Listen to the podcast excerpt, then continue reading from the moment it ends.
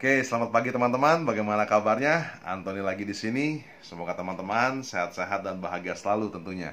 Oke, uh, teman-teman pasti pernah berpikir ya atau uh, menyangka bahwa seorang sales itu harus jago ngomong, ya pinter ngomong, pinter ngerayu dan lain-lain. Itu juga pertama kali adalah uh, kesimpulan saya kalau harus menjadi seorang sales tuh harus orang yang jago ngomong, ya tapi memang saya uh, pada dasarnya saya bukan orang yang jago ngomong. Saya bukan tipe orang yang uh, uh, gampang ngerayu orang juga.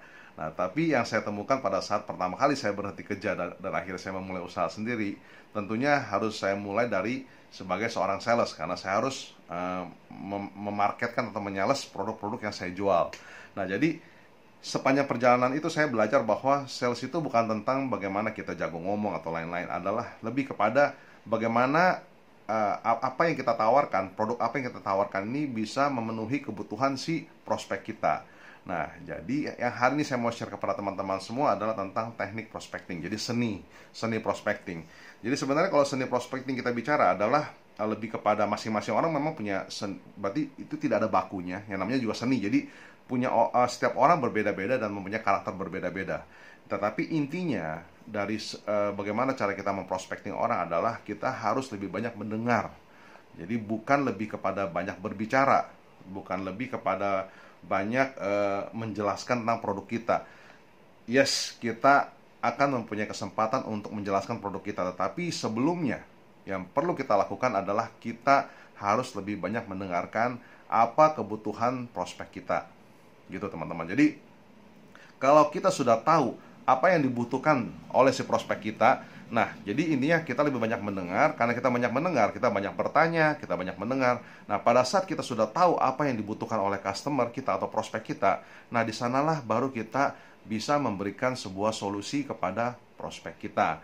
Nah, eh, jadi intinya seperti gini teman-teman. Jadi kita harus lebih kepada fokus kepada eh, mendengarkan cerita dari si prospek. Jadi kita uh, intinya kita lebih banyak uh, bertanya dan kita mulai mengorek jadinya intinya mengorek apa sih sebenarnya kebutuhan si uh, prospek kita ini ya dan banyak sekali cara-cara kita uh, mempro memprospek si melakukan prospecting kepada calon customer kita itu yaitu banyak contohnya misalnya contoh kalau misalnya dari barang saya yang dulu saya jual adalah kira-kira berapa lama uh, kebutuhan apa yang mereka butuhkan satu. Kira-kira berapa yang uh, budget budget apa yang mereka uh, butuhkan adalah katakanlah mereka mau dapat profit seberapa besar dari uh, produk yang kita saya tawarkan. Dan kira-kira uh, kebutuhannya butuh berapa cepat.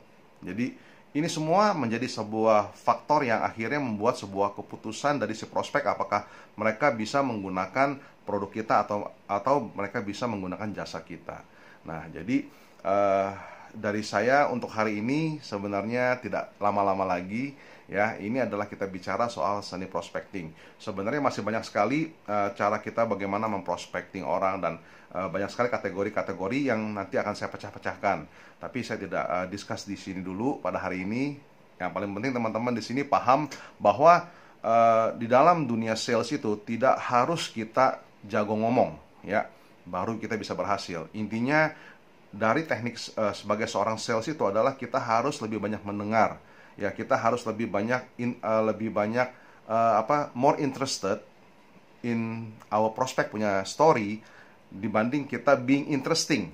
Ya. Jadi intinya adalah kita harus lebih banyak mendengar dan akhirnya kalau kita sudah tahu masalahnya mereka, kebutuhannya mereka, nah akhirnya di sana kita baru bisa memberikan solusi. Dengan begitu si prospek akan lebih uh, open ya, lebih open dan lebih mau mendengarkan uh, solusi yang kita bisa berikan atau produk yang jasa dan produk yang kita bisa tawarkan kepada mereka.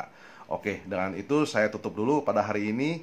Uh, salam sejahtera teman-teman, salam sukses. Oh ya, kalau teman-teman uh, pengen tahu bisnis yang saya yang saya jalankan saat ini ya, teman-teman pengen lihat pengen tahu seperti apa bisnis yang saya jalankan, teman-teman boleh private message ke saya ya. Nanti saya akan uh, more than happy untuk share informasi tersebut kepada teman-teman semua. Oke, dengan begitu saya tutup dulu. Terima kasih teman-teman. Salam sukses dan God bless. Bye bye.